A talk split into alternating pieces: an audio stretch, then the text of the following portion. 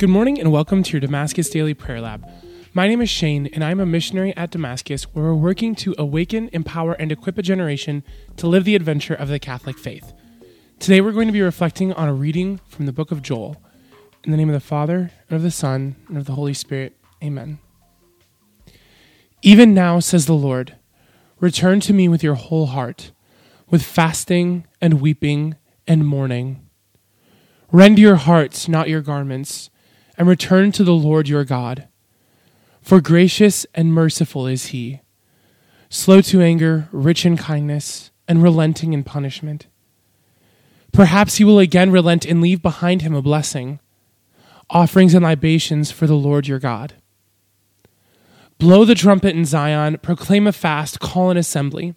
Gather the people, notify the congregation, assemble the elders, gather the children and the infants at the breast let the bridegroom quit his room and the bride her chamber. Between the porch and the altar, let the priests, the ministers of the Lord, weep and say, Spare, O Lord, your people, and make not your heritage a reproach with the nations ruling over them. Why should they say among the peoples, Where is their God? Then the Lord was stirred to concern for his land and took pity on his people. Fasting is such an interesting topic. And honestly, it will never not be in my life, in the lives of everyone around me, and all that kind of stuff.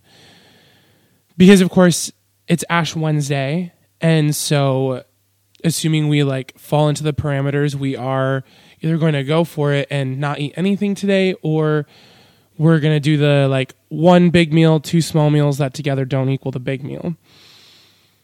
But why? Why do we do this? Oh, because it's what my parents taught me. Oh, it's what my parents are telling me to do. Oh, it's what I've always done. Oh, it's what the church teaches. Those are like decent reasons. Like, yes, the church is asking us to do this, so we should do it. Or your parents are asking you, or you've just always done it this way. Yeah, that's like, that's a good start. But what is the real why? For why we start off Lent and end Lent with a fast? Well, Joel has that answer. Then the Lord was stirred to concern for his land and took pity on his people.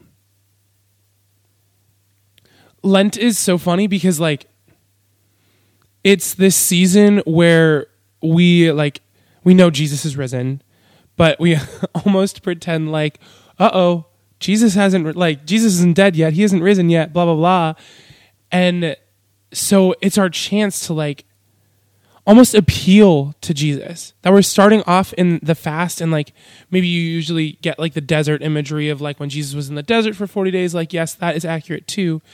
But just for the point that I'm trying to make like Jesus is like in our midst and he's one of us. He is truly God, truly man, not resurrected right now. Like, again, mystically, weirdly, according to the tradition of the church. And so, because of this, we should be fasting.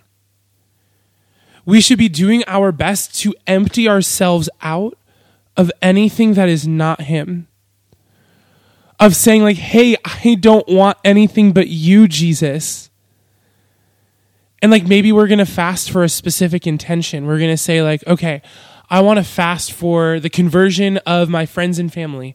I want to fast for um, the pro life movement, something like that. Like there's so many good things you can fast for. But we just have to remember our why. That it's about Jesus. It's not about the church or our family or friends or youth group or whatever asking us to be uncomfortable or like push our bodies like way past what we really should be.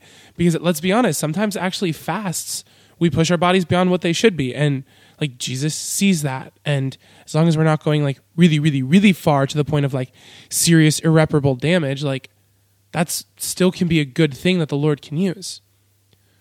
But anyways our why with fasting is to be closer united to Jesus.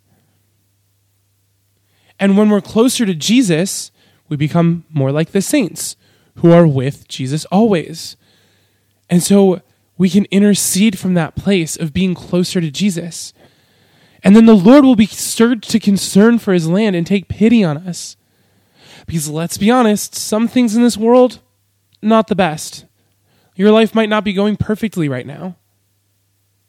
But when we fast, when we choose to step into something difficult, we're saying, like, Lord, I, life is hard, but I, I want to be united with you.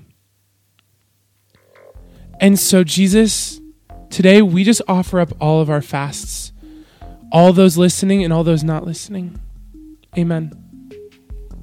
This has been a scripture reflection on the book of Joel. Again, my name is Shane, and to learn more about the events and programs offered here, please visit us at damascus.net. Thank you, and God bless.